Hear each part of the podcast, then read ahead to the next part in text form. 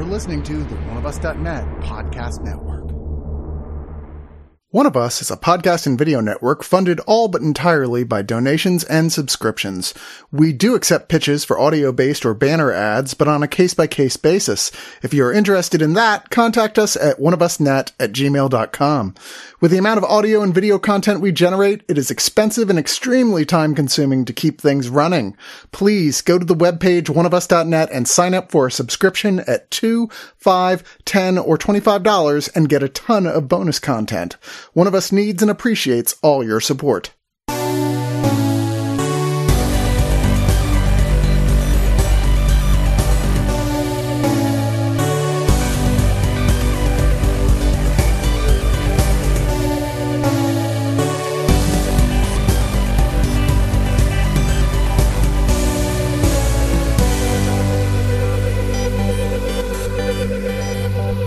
And welcome to Digital Noise. We return with a series. We're going to have like three in a row because everything, that's just the way the timing worked out this time. Everybody was done with their stacks. So we're just kind of recording these, right off the bat. They may be coming a little quicker than usual, but first up is my man, Sir Dr. John Golson. Sir Dr. Lord John Golson. Hi.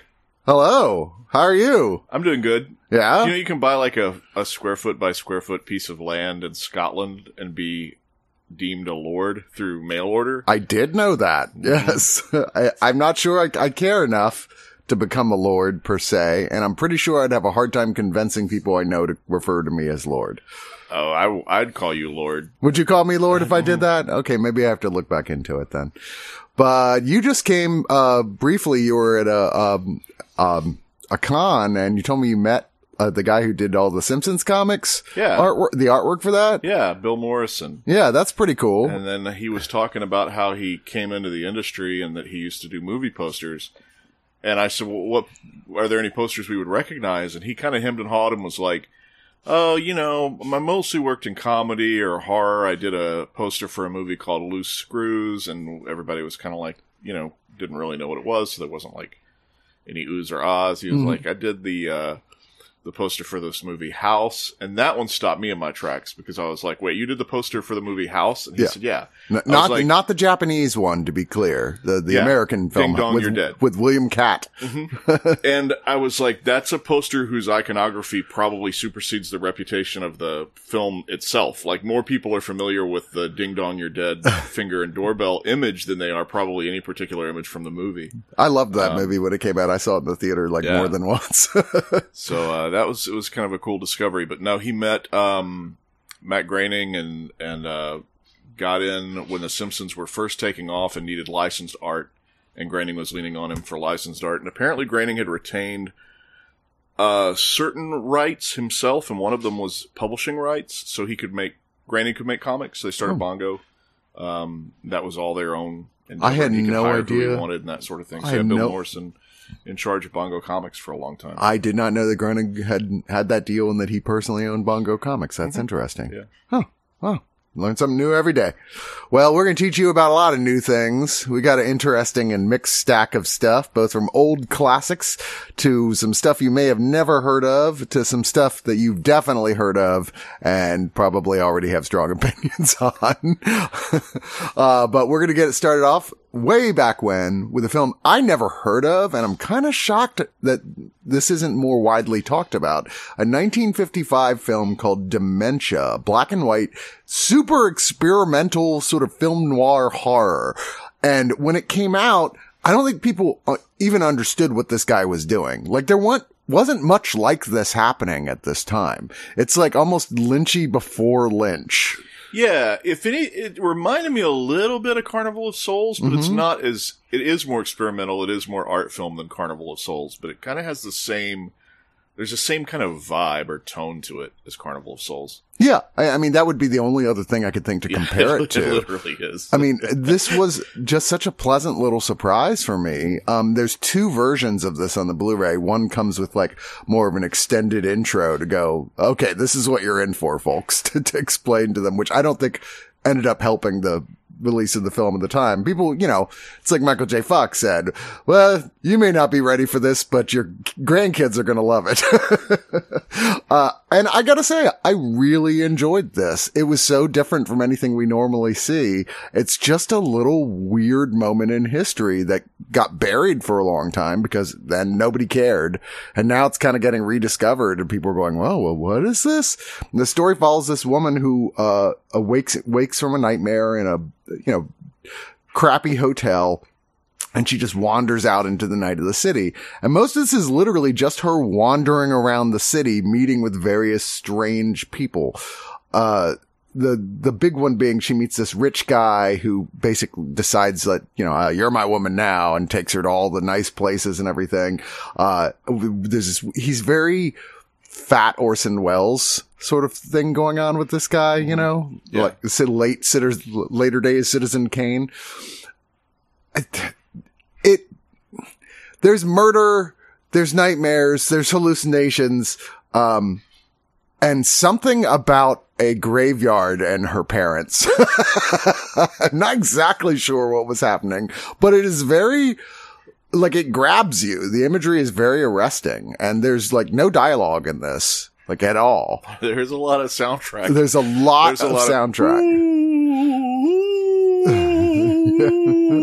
For an hour. It's basically yeah, and it is short. Yeah. It's that sound for an hour. It's barely an hour. And it was funny. I was looking, the New York State Film Board banned it, calling it inhuman, indecent, and the quintessence of gruesomeness. I'm like, what movie did you see? Because I didn't get any of that, but different times. I probably didn't like this as much as you did, but I appreciate it for what it is. Mm-hmm. It was a little too, just a touch. It's interesting because it feels like it has one toe in sort of the cheapy exploitation of that era. I don't know what it is that gives it that vibe. Maybe it's a grimier movie. Yeah. But at the same time, it's not interested in being a normal narrative film. It is not at all a normal narrative film. As a curio, I appreciated it, but I didn't love it. And I actually watched it twice because I felt like I didn't get it on first viewing. I was too easily distracted during the first viewing, so I got to hear "Woo" for 2 hours. And ultimately, I walked away going, "Okay, I get what they're doing. It's not really for me, but I appreciate the effort here." And it's interesting to unearth a movie like this, an American movie like this in the mid-50s. It's that part's interesting. I think the only reason it even got seen at all, outside of I guess it must have played some festival or something. There weren't a lot of festivals back then, but Preston Sturges, a very well-known film director of his time, although sadly forgotten by most people today, even though he was a genius and made so many great films, he championed this. And it starts even with a quote from him about the film. I do think it's definitely worth watching for sure, especially if you're into horror film noir. It's just such an oddity. That's all. You're like, what a strange little film when it came out. And it comes with 3-minute demonstration of how they restored it, and then the only other real extra is basically the alternate version of this, which was titled Daughter of Horror. It's very barely changed, and it has a couple moments where Ed McMahon comes in and narrates to help the audience know what's happening. I did not watch that version of the film. Yeah, well, it came from a badly damaged print, so it doesn't look great. So not really the version to watch unless you're just like, I can't wait to see this again. I've already seen it 5 times. Oh, maybe I'll watch this version. You know what I mean? Anyway, let's move on to the next one, which we have a new horror film starring Sandra Oh. I was like, Sandra Oh is in a horror film? Called Umma. And Umma is it's based around a Korean family, even though this is completely made in America. And the story here, she plays a Korean immigrant, and she has a homeschooled daughter who now is basically an adult at this point. But, getting ready to go off to college or wants to go off to college. They live on a rural farm where they raise bees, they raise chickens, they sell the related items from that to make a living. And there's no modern technology allowed on this farm at all, because apparently Amanda, Sandra Oh, has what she calls an allergic reaction to electronics and electricity. And the problems start when basically she finds out that her daughter wants to leave to go to college. She wants to be around other people. She's never really had relationships with anybody outside of her mom. And then Dermot Mulroney, who's the guy who basically comes and picks up the stuff to go take it to sell, and is kind of like an uncle figure, if you will. So there's stress going on there, but things get weird when she gets brought the cremated ashes of her mother, who just died, and apparently they had real problems. Like, her mom looked like she was psychologically disturbed, apparently, and abused her, and like badly. And she just never wanted to even think about her, much less have anything to do with her. But she's stuck with the suitcase from her uncle who visits, says something nasty to her, basically, about abandoning the family.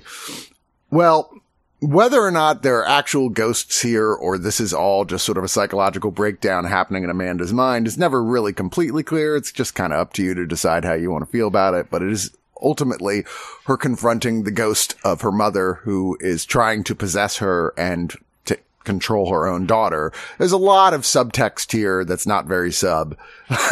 It's very surface level. Most of the ghost representation is, oh, they have black eyes. You know, that old bit.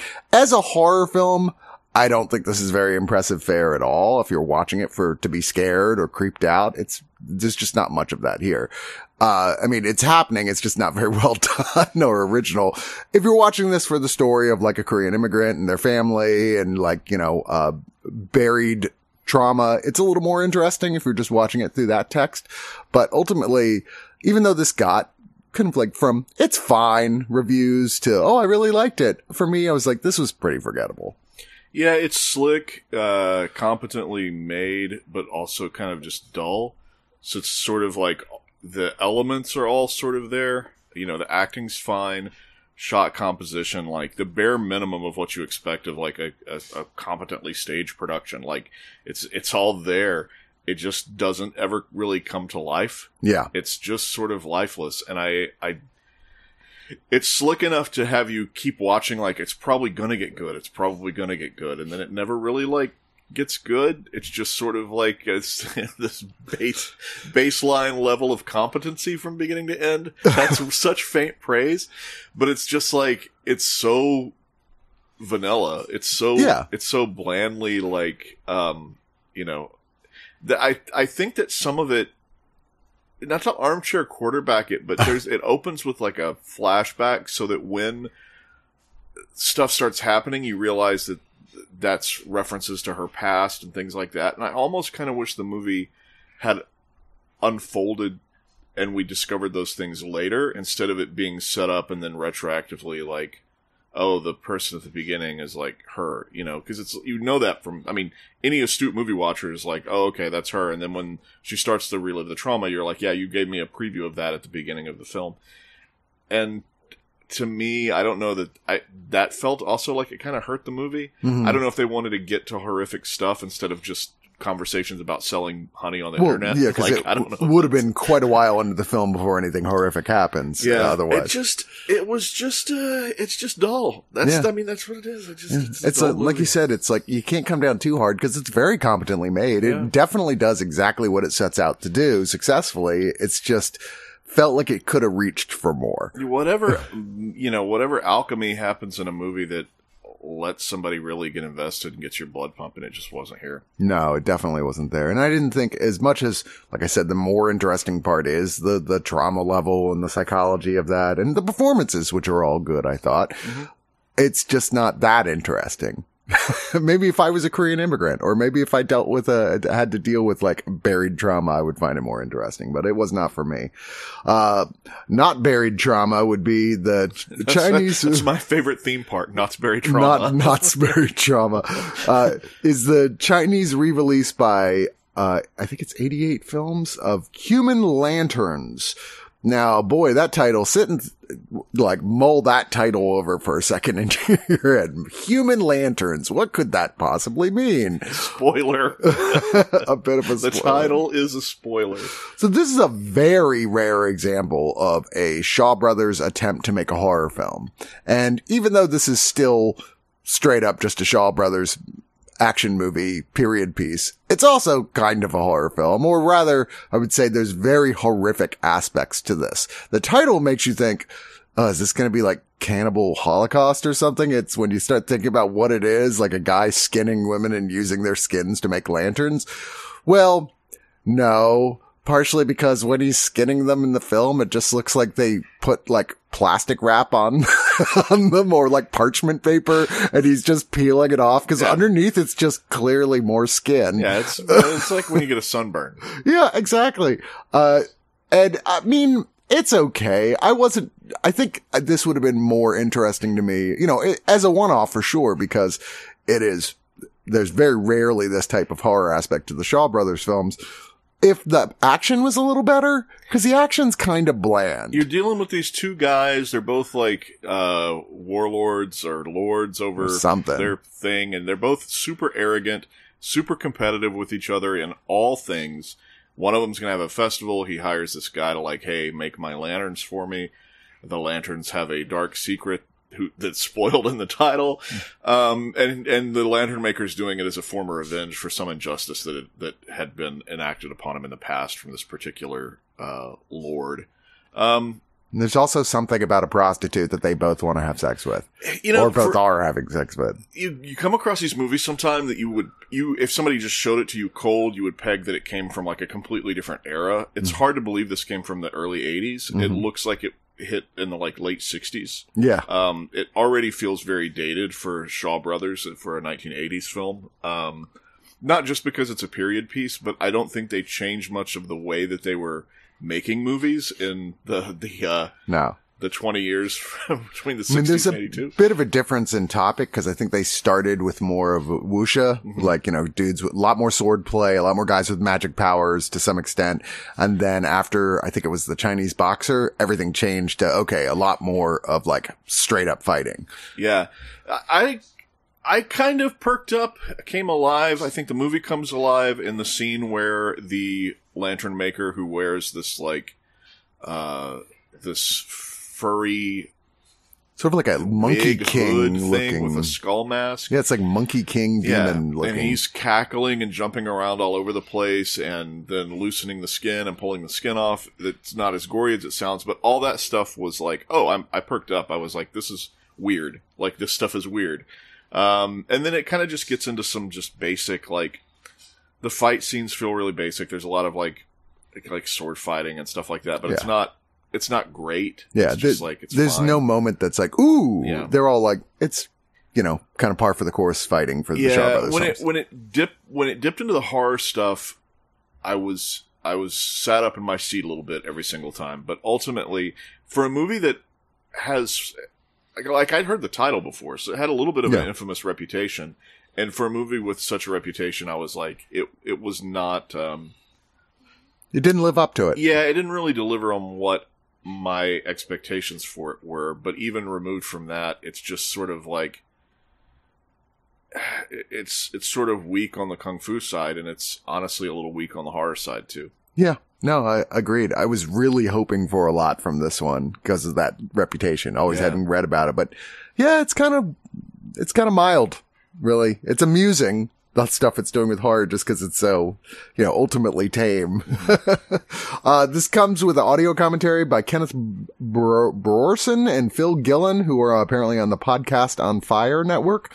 There's an interview with actress Susan Shaw called A Shaw Story. There's The Beauty and the Beast, an interview with actress Linda Chu.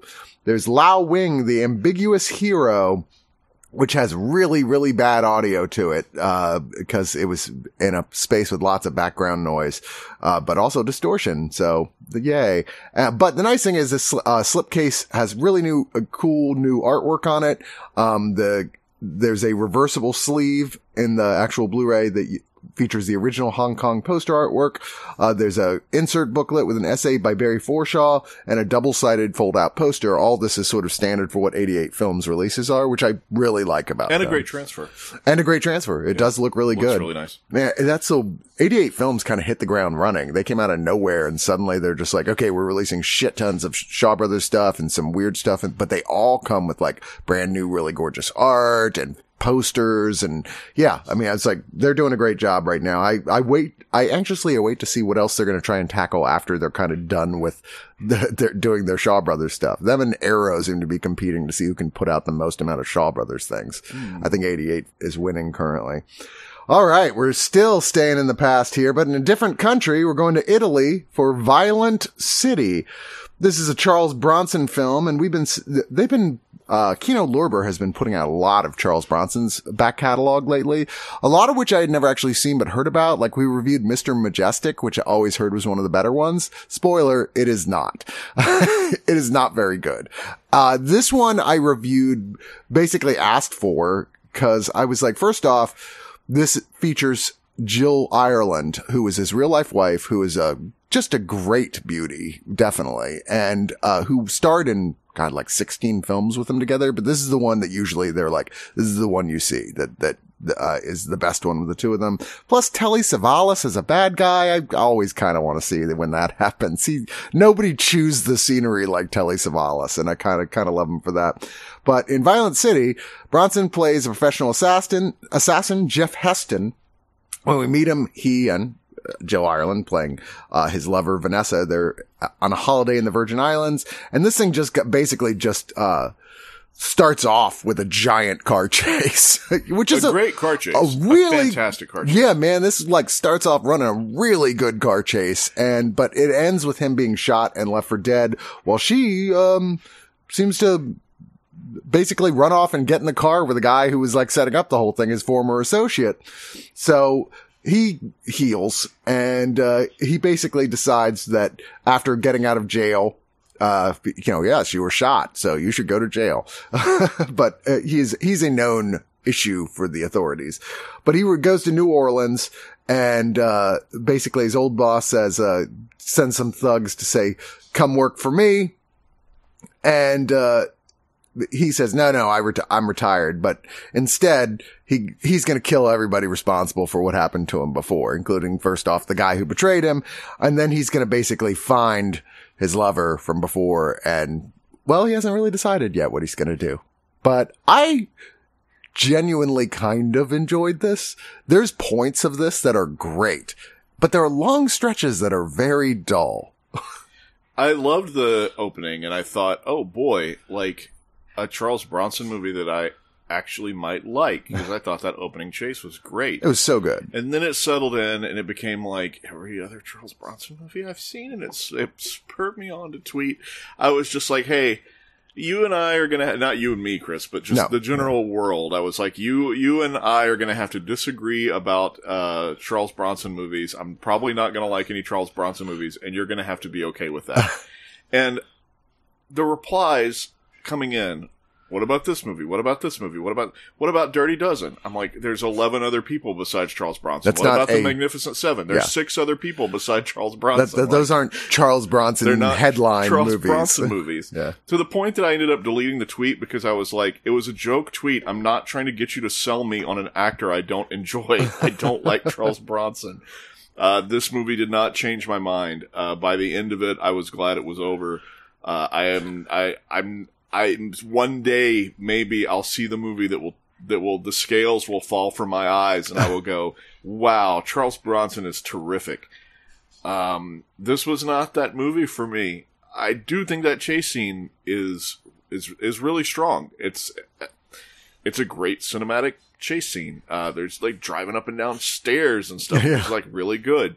But gosh, that, putting that at the beginning of the movie is sort of like, then you've got another, hour plus that nothing even comes close to touching that opening sequence. Yeah, they kind of, they shoot their wad right off the bat. Yeah. I enjoyed this a lot more than you did. For me, this is my favorite, Charles Bronson as the headliner film. I think mine may still be... The Mechanic is probably number two. Is it 12... Till Midnight?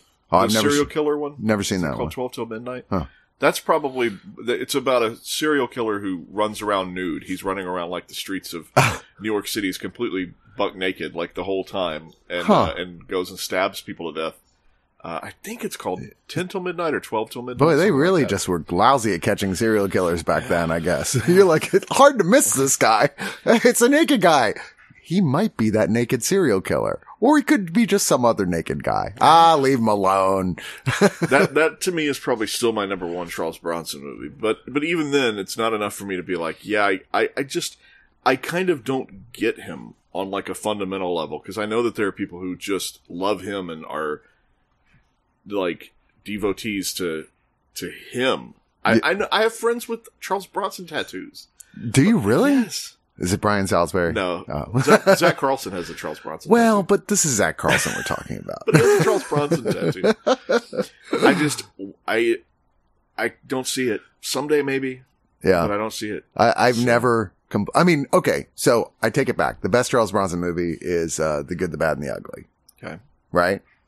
The Sergio Leone film? But is that no. I'm sorry. Not Good, the Bad, and the Ugly. What's the one I'm thinking of? Once Upon a Time in the West. Okay. That's decidedly the best one. But... I mean, come on, it's a Sergio Leone movie. and I haven't seen it all the way through. I've seen the first, like, half hour of that, and I've never seen it all worth going back to. It really is great. All right. I mean, it's very long. I appreciate that. But, like, it's well worth your time. And unlike all the other Bronson movies we've seen, it doesn't even faintly feel like those films. It feels like a Sergio Leone at his best, which it is.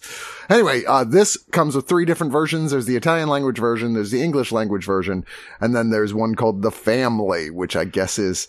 sort of like a rejiggered for American television type of version of it. I don't know. They tried to resell it, and that's what you got. But that's the worst quality copy on here. There is a archival program called Shooting Violent City with director Sergio Solima, who talks about putting it all together, yada, yada. There's a commentary track, brand new one with film historian Paul Talbot, who wrote a book called Bronson's Loose. I guess that guy probably has a Charles Bronson tattoo. And then there's TV spots and reversible original post art with The Family art on one side and Violent City on the other. Like I said, if you're a Charles Bronson film, I think you're really, really, really going to think this is one of the better ones. God knows there's lots of bad ones. But if you really never cared much one way or the other for Bronson, there's no real reason to go. And I mean, I bet you anything this is on YouTube somewhere. You could just watch the first 10 minutes and go, yeah, that was cool. And then go like, okay, that's fine. Like I said, I like this more than you did, but even so, I'm not going to go back and rewatch this. As opposed to one I've rewatched many times before, not with Charles Bronson, but now we're getting on 4K, The Man Who Shot Liberty Valance, a John Ford, John Wayne Western. I would say one of the best from both. And also featuring James Stewart in the, not titular, but lead, really the lead part in this film. It's interesting because there are really, John Wayne and James Stewart are both co-leads here. And, the movie is kind of about Wayne in a third man sort of way, even though he's in it the whole time. It's just because it starts off with, it's many years after the events of the movie, and we see Jimmy Stewart and his wife returning to the small town because John Wayne's character has died, and everybody's very sad and everybody's talking about it. And everyone's like, why is this U.S. senator coming to our tiny little town? People who didn't know him from then.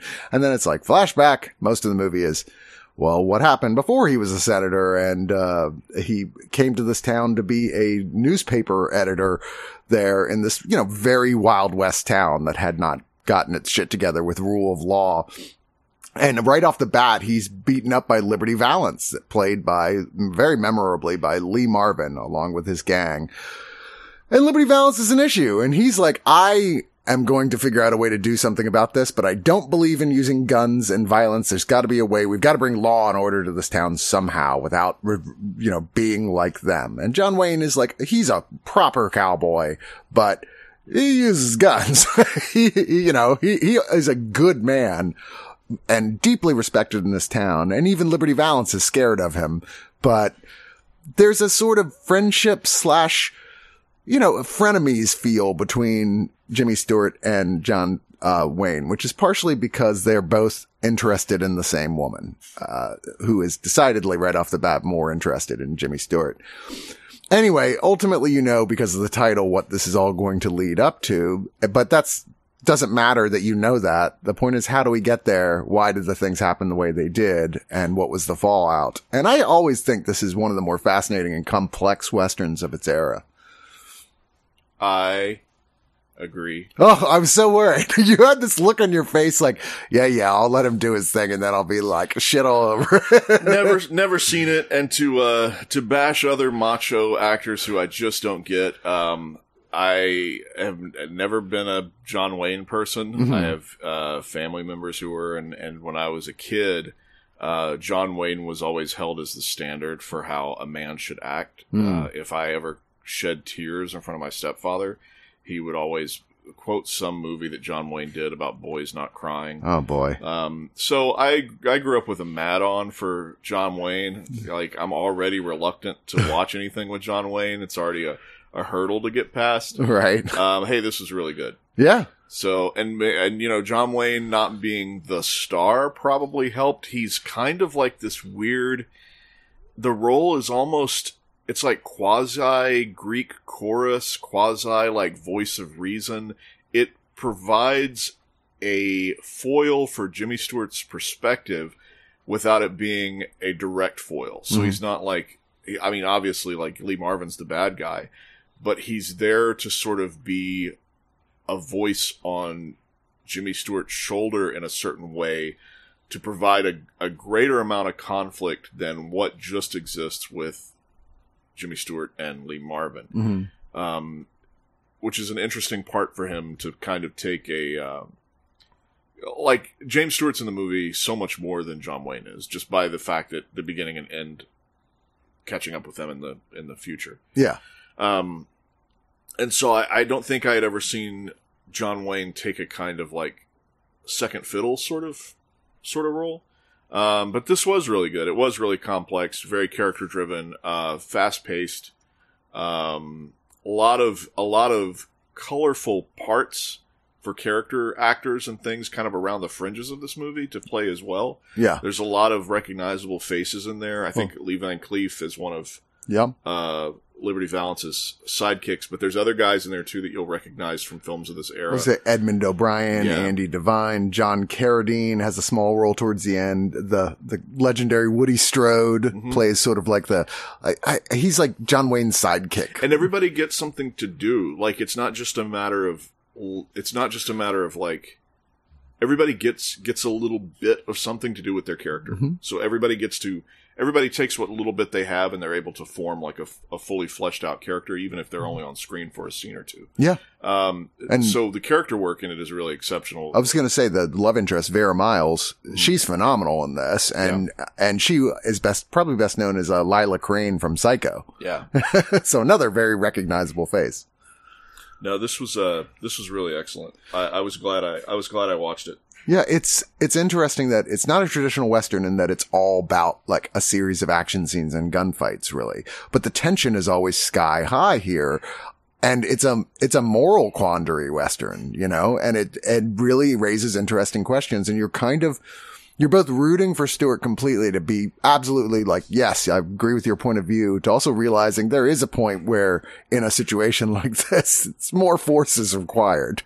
And it's him dealing with sort of like easing his perspective more towards Wayne's perspective. And Wayne is so interesting in this because he's so absolutely patient. You know, he's everyone else like, oh, for fuck's sakes, dude. And Wayne's like, okay, you'll figure it out. It's okay. Yeah.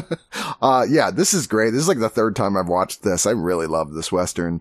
And this is a 4K release of it, and it just looks tremendous. It looks brand new. Just very impressed with that, as well as it comes with a Blu-ray, which is also remastered, and there was a 2017 release of this, which on Blu-ray, which I, we actually reviewed then, but there's new supplemental content on this particular Blu-ray that wasn't even there. But everything you get here is there's audio commentary by the sadly passed recently Peter Bogdanovich, who is always the guy you get when you want to talk talk about like classic directors and actors, because he talked to and was a fanboy with all of them. And he, there's intermixed with that are archival recordings with him, with John Ford and James Stewart. There's filmmaker focus, Leonard Maltin discussing the film. Selected scene commentary with intro by Dan Ford, along with archival recordings with John Ford and Lee Marvin. Just takes a couple scenes out of here and does commentary specifically for him. And then there's a multi-part feature called The Size of Legends, The Soul of Myth, which is just focuses on all sorts of different levels of analyzing the film, with lengths varying from about 14 minutes to about 3 minutes. So yeah, this is a really solid release of a classic film. I'd say if you've never seen it, you should at the very least go and watch it however you can. And if you have seen it and you love it, this is the one to buy. It's really good. John nods silently in agreement. Is this the movie that inspired A Bug's Life? It could be. I don't know. There's some Western that inspired A Bug's Life, and I think there's parallels. It's just been too long since I've seen A Bug's Life, like to say. The grasshopper played by Kevin Spacey is the Liberty Valance character, and like the little bug is the Dave Foley character is like the Jimmy Stewart. He like rolls into town, and this grasshopper is already like ruling everything. Uh-huh. And he's like, "Aren't you guys going to do anything about it?" You know, and they're just like, "We can't." Like, I think it could be. I think A Bug's Life is loosely based on Liberty Valance. Well, surprise, surprise, we're actually going to talk about a new movie. They tried to get me to go see this in theaters when it came out, and I said, "I'm not really that interested, thank you very much." Even though I love me some Charming Potato, Channing Tatum, I do enjoy his performances as unexpectedly fun to watch as he ended up being as an actor. But this movie Dog, I just immediately went, yeah, no, skip it. But then they were like, we're just going to send it to you on Blu-ray. Like, okay, fine. And it was actually getting halfway decent reviews, and I'm like, you know, even if it's just a movie, which it is, which surprisingly not based on a true story, because this is a movie that feels absolutely based on a true story. It completely is not. It's totally made up about a guy who is a soldier, U.S. Army Ranger, who has PTSD, but he's trying to deny that he has PTSD. And he's like, no, I'm fine. But he had a brain injury. But he finds out his former partner and a buddy, Riley, was killed in a car accident. And he's called into Fort Lewis in Washington, and he assumes he's being yay, they're finally going to approve me for duty. And they're like, yeah, no, we're not doing that quite yet. But here's what we're going to do, and we'll see how this goes. See, Riley trained military dogs, and they all work together with one of his dogs, Lulu, which is a Belgian Malinois. Looked like a German Shepherd to me, but whatever. And he's like, okay, so the family really, really, really wants both Riley's stuff and the dog to be brought to where the funeral is on the other side of the country. And so I'm going to, if you do this without problems and get them there and everybody's happy, then we'll talk about putting you back on duty. And he doesn't want to do it. He doesn't know. I mean, he liked the dog when they were all together, but apparently the dog has just gone kind of crazy without Riley around. It's like bites anyone who comes near him, is very dangerous. But of course, I mean, do I really have to tell you what happens here? I mean, it's a road trip movie with a dude and who's damaged and a dog who's damaged. And yes, they bond and, you know, yada, yada. You get a Magic Mike reunion in here with Kevin Nash. Hell yeah. Tatum. Yeah. I don't know. I mean, like, Tatum can be very charming at points, but it bothered me. It won't bother a lot of people that this is kind of low key poking fun at liberals, like not very overtly, but it's there, you know, and it's clear this movie is like, I mean, this movie's for people who were in the military. It's, you know, nothing wrong with that, but it feels like it has to also sort of like take a dig at people who aren't people in the military. And like I said, it's not super overt. It was just enough to leave a bad taste in my mouth. There's nothing really wrong with this movie. It's just nothing really that right about it either.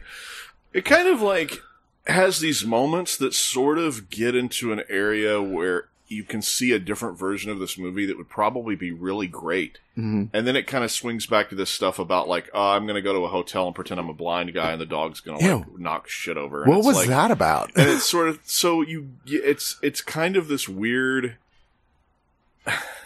it's kind of this weird roller coaster of like when it starts to get into the PTSD stuff, and especially the way that he perceives himself and the way that he deals with it, all that kind of stuff kind of gets close to something that I felt like would have made a great film, but it still feels beholden to like this family audience who's going to come see a dog movie.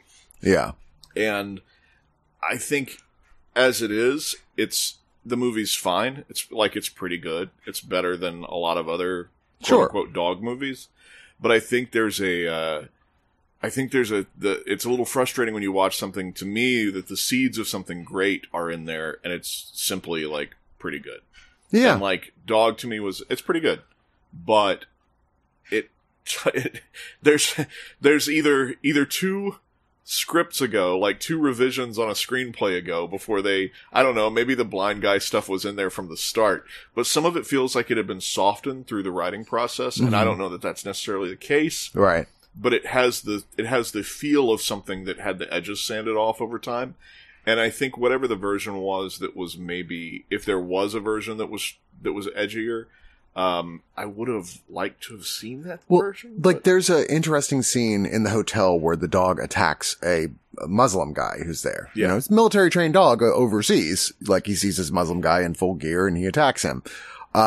That felt like it was part of something that we would have to deal with more. And it's not really. No. Yeah. It's just an excuse to put an end to the blind charade. Yeah. You know?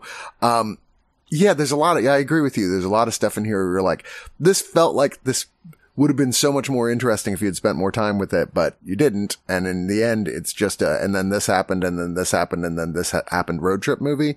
And even the relationship with the dog, I never felt the transfer point from, you know, the dog and he want nothing to do with each other to now we're friends. I never felt that moment of like, oh, I really believe this is happening. The film just goes, oh, look at the time. It's time for them to be friends. Yeah, that was weird. Yeah. I found that too. It is the kind of movie, there's certain types of movies that's like, you see the trailer for it. If that looks interesting to you, yeah, you're probably going to like it because it delivers on what it promises. But it, I wish it delivered a little bit more than that because it touches on things. It touches on things and then doesn't follow through. Yeah. Yeah. And there's no extra features of any kind here except for it comes with a digital copy. But yeah, I mean, I can't really recommend this to anybody but who the idea of it alone sounds like a good thing, or the most Channing Tatum fanatics. If you're stuck watching this, you won't hate it. You just will probably forget about it in like a couple weeks. Yeah. It's not very memorable. We're going to talk about one that has been on my bucket list to find a copy of and watch for a very long time. A movie called Times Square that was made in 1980. And the reason it was on my bucket list for so long is because, you know, I'm an old school punk rocker, and this is always on lists of what are the greatest punk movies ever made. Always. And I've been looking for a copy for this for a long time. By the way, I still need to find someone who has a good copy of Ladies and Gentlemen, The Fabulous Stains, because I haven't watched that one yet either. Oh, John got the wide eyes. Should I see that one? Yeah, you should see it. Yeah. Okay. Yeah. I definitely want to, just never got around to it. But Times Square is more of it is punk, but almost in a tertiary sort of way. It's kind of a feel good, lesbian bonding film, but with lesbian in all lowercase letters. It's never overtly said, but it's there, and thus has become quite popular, with gay film festivals and among gay fans. But it features Trini Alvarado, who, I'm trying to remember if she's the one. Her dad is running for like state senator or something like that, or congressman or something. Yeah. And there's some concerns that he's trying to paint this picture of them being the perfect nuclear family. And she kind of loses her cool during a press conference where he's describing a story that didn't happen. So to kind of keep her out of the limelight while he campaigns, they put her in a sanitarium, basically. You're not given any indication that she's actually mentally ill. It feels kind of like we need her out of the picture, so the best place to do is like tuck her into this hospital. Yeah. And while she's in the hospital, she meets this street hustler, this kid who's lived on their own. You get the feeling they lived on their own at least for a couple years at this point. That's Nikki, played by Robin Johnson. Yeah. And her and Nikki become fast friends, and she becomes fascinated with Nikki's lifestyle and sort of devil-may-care attitude, and the two of them sort of make New York their own, and they find a hovel and hole up in the hovel, and of course, her politician father is looking for her. And they start, because he's looking for her, they become sort of infamous. And that starts this DJ, played by Tim Curry, to kind of have this back and forth letter writing relationship. Like, they'll write him a letter and he'll read it on air and respond to them. And they have this relationship back and forth with this charismatic DJ. And then they start a band. And they play this song that, I tell you, John, I couldn't get out of my head for a week. Yeah. I was like, it's so simple. It's a simple little punk song. But goddamn if it isn't a good one. And they play it a couple times in the movie, and just like, yeah, I mean, this soundtrack is great across the board, but like, lots of good music in here. But that original song for the film was so good. And Nikki, Robin Johnson, is the singer, and she's so good at it, has so much energy in life, that apparently in real life, she was immediately like grabbed by this company who was like started negotiating with her to basically just say, we're going to set you up with films. We're going to make you have albums and all this stuff. She turned down a whole bunch of offers over. And then a couple years went by and the studio basically just never did anything. The movie is produced by, I can't remember the guy's name. He was the Bee Gees producer, and in the late '70s was huge. And he got locked in long legal battles back and forth with the Bee Gees as the 70s came to a close, and he signed her to an exclusive contract and then did nothing for 2 years but fight the Bee Gees in court. Yeah. And so it killed her career. Yeah. And she never really did anything again. It's really sad because she's such a force of nature in this film. Yeah. You're like, I would have loved to have seen more stuff with her. They were planning on billing her as the female John Travolta, if that gives you any idea of Travolta in the 70s, you know? Yeah. Real shame. She actually is on the audio commentary along with the director, which for the 2000 DVD release. I'm not sure. I know this one has got different features. Not sure if they use that same commentary. I will find out. I believe it is the old commentary. Yes, they have the archival one here, and there's a new one with critics Kat Ellinger and Heather Drain. But man, this is just fun. I mean, it's ultimately harmless, and I wish it was a little more cutting at points. Tim Curry is so great in this as well. He's just this sort of like, I mean, you think he's going to end up being sleazy, and he's not. He's just sort of like a hipper than thou DJ that just wants to upset the system however he can. So he's kind of using these girls in a way, but not in a, gross way. The studio wanted them to downplay the lesbian aspect. And I think you notice the part that's missing, which is they establish a relationship in the hospital that was largely cut. Mm-hmm. A lot of that stuff was more explicitly lesbian as they came to get to know each other, and it helps explain why Trini Alvarado is so keen to run away with her when the moment happens. Yeah. A lot of that stuff apparently was chopped out of the film, and then it made the director pretty upset, and he ended up walking away and quitting, and I think somebody else devised and filmed the ending where she gives the concert on top of the building. All that was separate from the director's original vision and intent. But it's one of those things where there's enough in here. It's still a good movie, even if the director had to walk away. I mean, obviously he's back on the commentary track, right? So he must have looked at it and gone, well, it's still good enough for me to want to be associated with it. He didn't take his name off of it, right? He was very loudly complaining at the time that it was not his vision, but I would love to have seen if anybody found stuff that was cut and reassembled the original version, but which probably doesn't exist. The other thing that he complained about was the soundtrack, which apparently they wanted more poppy new wave. Like, there's Cars on the soundtrack. There's a lot of songs you recognize on the soundtrack, and I think he wanted stuff to be a little more punk, a little more gritty. Oh, for the record, there actually is a director's cut of this film, but this is not that director's cut. And apparently he was even kind of pissed off that they chose to release this version instead of the director's cut. I guess Anchor Bay had a DVD release of the film years ago of the director's cut, but it's completely out of print. So maybe we'll go back and do the director's cut. I don't know why they didn't just put both versions in here.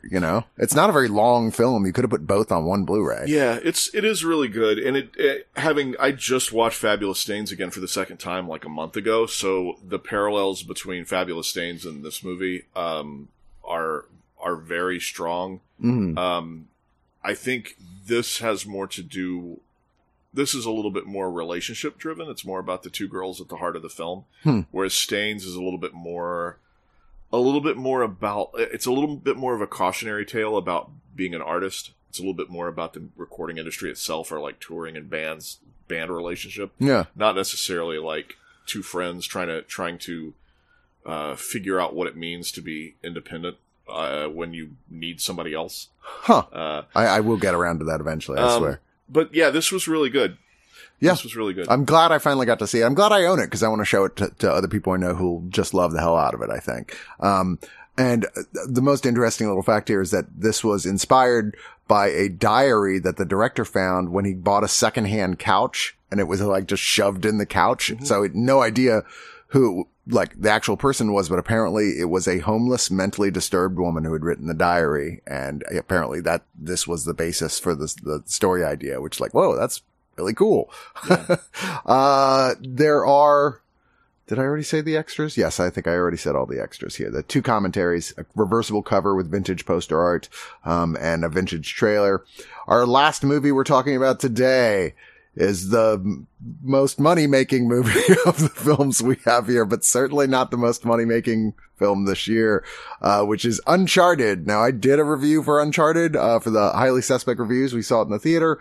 I admit that I'm a just ridiculously huge fan of these games. I've played all of them twice. I actually seriously considered going back and playing them a third time. I just love these games back and forth. This movie has been in the works with various different casts, directors, and writers attached for ever since like the second game came out. Like, so like over 10 years ago, like that it's just been passing back and forth. Now they made the odd choice to have it with Tom Holland as Nathan Drake, even though in the first game, you know, Drake is definitely like in his 30s or so, like mid 30s. He's a little gray around the temples. He's definitely like been doing this for a while. Holland, and the fourth game introduces like a young version of Nathan Drake, the lead character, like 16, which Tom Holland still looks like he's 16, yeah. But and they have that in here too, like a little bit like, oh, here's kind of like that scene in the game with him and his brother trying to steal stuff, but unsuccessfully. But here it's like, so he works at a bar and he's kind of a grifter. He like steals stuff from rich people every once in a while. And Mark Wahlberg shows up as Victor Sullivan, who again, weird fucking casting, and who was, by the way, originally cast as Nathan Drake. And I think the first cast list of this, and Victor in the games is sort of a big burly God, I forget, there was somebody I was like, ooh, that's who should play him. And now I can't even remember anymore. It was so long ago, but, it's not like a Ray Winstone type. Right? Yeah. He's a Ray Winstone type. Exactly. Yeah. And Mark Wahlberg is just what? Why would you cast Mark Wahlberg in this part? So it's just beyond the pale, odd, not appropriate casting for this game at all. And I remember fans of this game like me were pretty pissed off when they announced this is what was happening. Like, come on. You're not even trying now, but what you ended up getting was a film that I still thought they weren't really trying that hard either. You know, I mean, it's like a Sully, Victor Sullivan, like meets up with him, almost kind of a meet cute in its way. And it's like, yeah, no, like I worked with your brother and we would go and, basically archaeological shit. And, we think we have a lead on trying to find the treasure of Magellan. But oh, here's the bad news. We have to steal a golden trinket cross that the super rich evil guy played by Antonio Banderas, who has the, he's after it too. And so they have to steal it from an auction house. Yada, yada. Antonio Banderas is the bad guy, but not really because he's kind of barely in it. The real bad guy is someone who works for him. Tati Gabrielle as Joe Braddock. You might know her if you watch The Chilling Adventures of Sabrina. She was kind of like the bitchy girl on there. But yeah, she's the real bad guy, the proper bad guy here. She's the one with all the screen time. You also have Chloe Fraser, who was a big part of the games as well, but she's played here by Sophia Ali, who's in it some. She has the best scenes in this are between her and Tom Holland. That's the chemistry in this film because nobody else had any chemistry together. I didn't think really. I mean, Wahlberg is a professional actor. Holland is a professional actor. They're fine together. They have a few nice moments because there's some funny bits in the script that they get to deliver and have fun with. But most of the jokes fall pretty flat here. The action scenes are okay. if not completely implausible. Yeah. Like, there's a whole thing with a helicopter carrying a giant old school wooden ship. And I'm like, no, I don't think so. Yeah. Hey, kids, don't do what I did. Don't watch Triple R immediately before you watch Uncharted. Oh, good lord. I was making the Justin Timberlake Saturday Night Live meme face, that solemn straight line mouth. Yeah, this was like the modern, like, put the property in a computer, beep, boop, beep, and it spits out a movie on the other side. It's just like, it's action, but none of the action is real. It's very obviously not real. It's sort of, it's such a hard thing to describe that I can get into the action of like a Marvel movie, because there's this, sometimes the Marvel stuff looks real within the world that it's set in. So if I'm watching like the end of, let's say, Endgame or something like that, or Infinity War, and it's like, there's an unreality to it anyways, because there's Thanos and there's aliens and there's this and that. So you're buying into something that's unreal to begin with. When you're in the real world and you're dealing with real things, and I can tell that everything is CG and green screen, or like, it's just, it's such a phony movie. Mm-hmm. I think it's one of those things where you hear directors sometimes go, well, they were going to make the movie anyways, so we thought, let's have some fun with it. And this has a little bit of the feel of somebody who kind of went, this is going to get made. Maybe I can make it a little bit fun.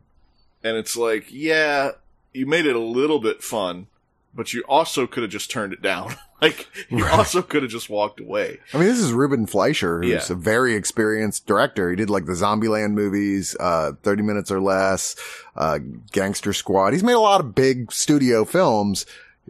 I was like, well, I feel like almost anybody would have, and maybe the fact is he's not an A-list director by any means for studios. He feels like the guy they get when all the people they wanted turned them down. Yeah, this is, it's just sort of, it's hollow. Like, that's kind of all it is. It is like no better than like the Tomb Raider movies that came out years ago. It's just, I would say it's a little better than those. Oh, man. 'Cause I mean, those were so flat and not funny, not even trying to be funny, really. Like, they were just uninteresting on every level. And this has some nice moments in it. Yeah. I mean, like the opening thing, which is like the big action piece of the film, is really cool. I was like, it looks cool. Like, generally holds up. There's a little wonky CG-wise, like, moment. But, like, generally speaking, that's a really awesome sequence. But nothing ever really pays off the way you would want it to. And it is miscast. Yeah, badly. And it's just, like, yeah, it's not, there's still a better version of Uncharted to be made out there in the world. But it's almost like the little ending, the post-credit scene here was like them going, okay, we promise next time we'll actually do an Uncharted. I didn't even know there was a post-credit scene. There's one that's like, they throw in like 9 Easter eggs in like 2 minutes for the game. You're just like, what the fuck? Like, oh yeah, we forgot. Sully's supposed to smoke cigars, and there's a thing about Nathan having the necklace and what that's supposed to mean, and you know, all the stuff that's actually from the games they throw into that last little bit, and you're like, okay, so what was this? Why didn't you just do that movie? Hey, Tom Holland kind of talks a little too much like Spider-Man, and he's kind of quippy. There's trace elements of Peter Parker in his Nathan Drake performance. There's nothing about his performance, or, you know, to be clear, he was just, as we said, so miscast for this role. But there's nothing about him that makes you think of Nathan Drake from the games. Like, he's like the polar opposite, and almost to like to like put a double underline under that for audiences, Nolan North, who actually like voices him for the games, who the character was drawn to look like, is in here briefly in a little, I thought, very cute cameo. I was even like, you know what? I can think of a way they could bring him back and be like, oh, well, he's actually his long lost father who's been doing this for a long time. But you're just like, it just reminds you, oh yeah, this is terrible casting. He's not too old. They should have just gone with Nolan North, but you know, studios. Go see this the way a lot of American audiences did, which is don't go to the movies for like 2 years and then let this be your first movie. Right. And you'll probably go, wow, that's really good. But don't watch Triple R. Don't watch RRR immediately before Uncharted. You will be disappointed after enjoying Triple R. I couldn't watch Triple R in one setting. I had to watch it over the space of 2 days because it is long. That's a lot of movie in that movie. But by the way, the wedding dance sequence, I just gave me the chills. I loved it so much. Cool. Anyway, there are bonus features here, as you might expect with a big studio film. Like there's about 10.5 minutes of deleted and extended films, scenes, nothing that will, you know, answer any questions you had or give you more of what you were hoping for as a game plan. And then there's a series of short EPKs, how we did this, the actors, how they did the thing. There's a commentary with Ruben Fleischer on here. It's just what you expect. There's a music video for a song they use in here, No Mind by Milkblood. There's a band called Milkblood. Mm. Oh, you kids today and your crazy band names. And there's all the they did a bunch of like weird marketing for this, so some of those are attached to this as well. Let's just move on to what is our pick of the week, and I'm pretty sure it's Liberty Valance. Yeah, it's Liberty Valance with a sideways glance toward Times Square. Yeah. Because I actually had when I watched Times Square, I was like, oh, that's pick of the week. Yeah. And then kept making it through the stack, and it's like, oh, Liberty Valance is like a classic, and a deserved classic. Yeah. Like, it's as good as I've heard. Plus, brand new, good extras and a 4K upgrade. Yeah. So, that was hard to argue against that. Thank you for joining me, John. Is there anything you want to like point people at? No, you can find me on social media at Golson, Golson. All right. That's going on right now. And as soon as something exciting does happen, you'll let us know. Oh yeah. I'll let you. Like the movie that you're in. Crap! Thank you for. I was like, I was setting you up. Actually, you were setting me up. Make Popular Movies is playing the Chattanooga Film Fest, which is an all-virtual festival. It's a mostly genre fest. It's all stuff kind of like Fantastic Fest, even if it's just a comedy like what I'm in. It's a little off-center, so that's playing Chattanooga Film Festival, and it plays it. I believe that begins here. This coming, like by the time this is out, I think the Chattanooga Film Fest is going on. And you can buy individual passes to movies, or you can buy pass to the whole thing, watch it from the comfort of your couch at your own pace. And I'm in a film called Make Popular Movies that is in the Chattanooga Film Fest. You're playing it down here. You're not just in the film. You are the star of the film. I'm the star of Make Popular Movies. You know, I took a lot of inspiration from movies like Uncharted and Tom Holland's performance in Uncharted. No, Chris saw it. He came out and saw I was raving about you in it. You were amazing. Oh, thank you. Yeah, it was such a funny performance. And to find out that like most of it was improvised. All the dialogue was improvised. I never would have guessed that, quite frankly. That makes me feel good because that's the way it should be. It's really good. And now it looks like maybe because of the strength of this performance, we might be seeing you in more stuff soon, huh? I hope so. There's something else I'm in I can't talk about yet. But is it Spider-Man? Is it Uncharted 2? Yes, it's Uncharted 2. I play the necklace.